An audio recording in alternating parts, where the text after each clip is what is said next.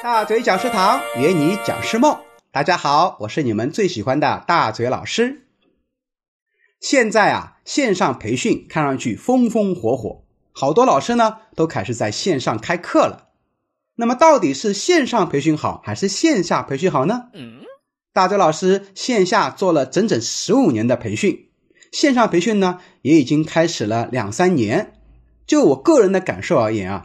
啊，之前肯定是线下好，因为大家习惯了上课呢，应该是走进教室啊。你看，你从幼儿园开始 就是走进教室学习的，突然让你坐在电脑前或者端着一台手机来上课啊，这个习惯中国人以前还没有。但是现在呢，哎，现在不一样啊，大家啊开始因为有了疫情以后啊，慢慢的逐渐习惯了线上培训，所以中国人这个习惯已经开始有了。那么在线上培训呢，还有一些软肋，比如说第一个是互动性不够强。你看，总没有教室里面面对学员讲课啊，可以做互动啊，啊，可以做一些分享讨论啊，非常有体验感和参与感。第二呢，线上培训啊，缺少一个监督性。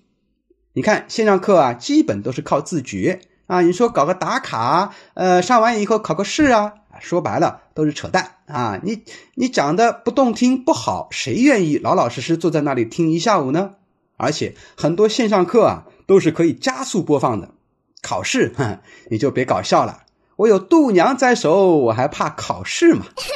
所以之前的那么多在线学习网站呢，都是叫好不叫卖。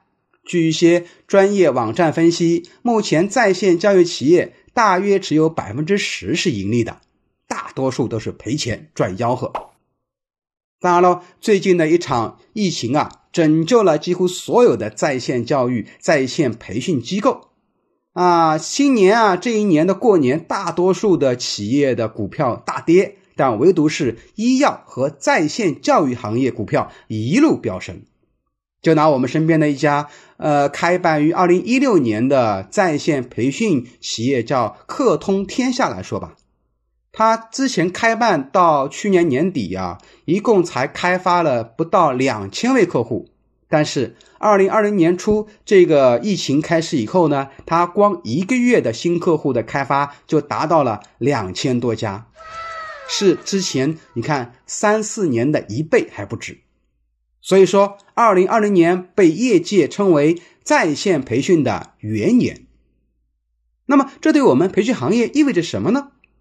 在线培训蛋糕在变大，所以目前来说，在线培训的前景是乐观的。即使疫情它有点漫长，但人们已经培养出了一个上网学习的习惯，这个就是机会。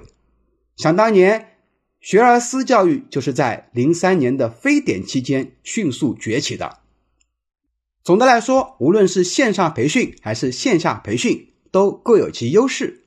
很多人说线上啊，最终会取代线下，那么是不是这样呢？我们下一集接着讲。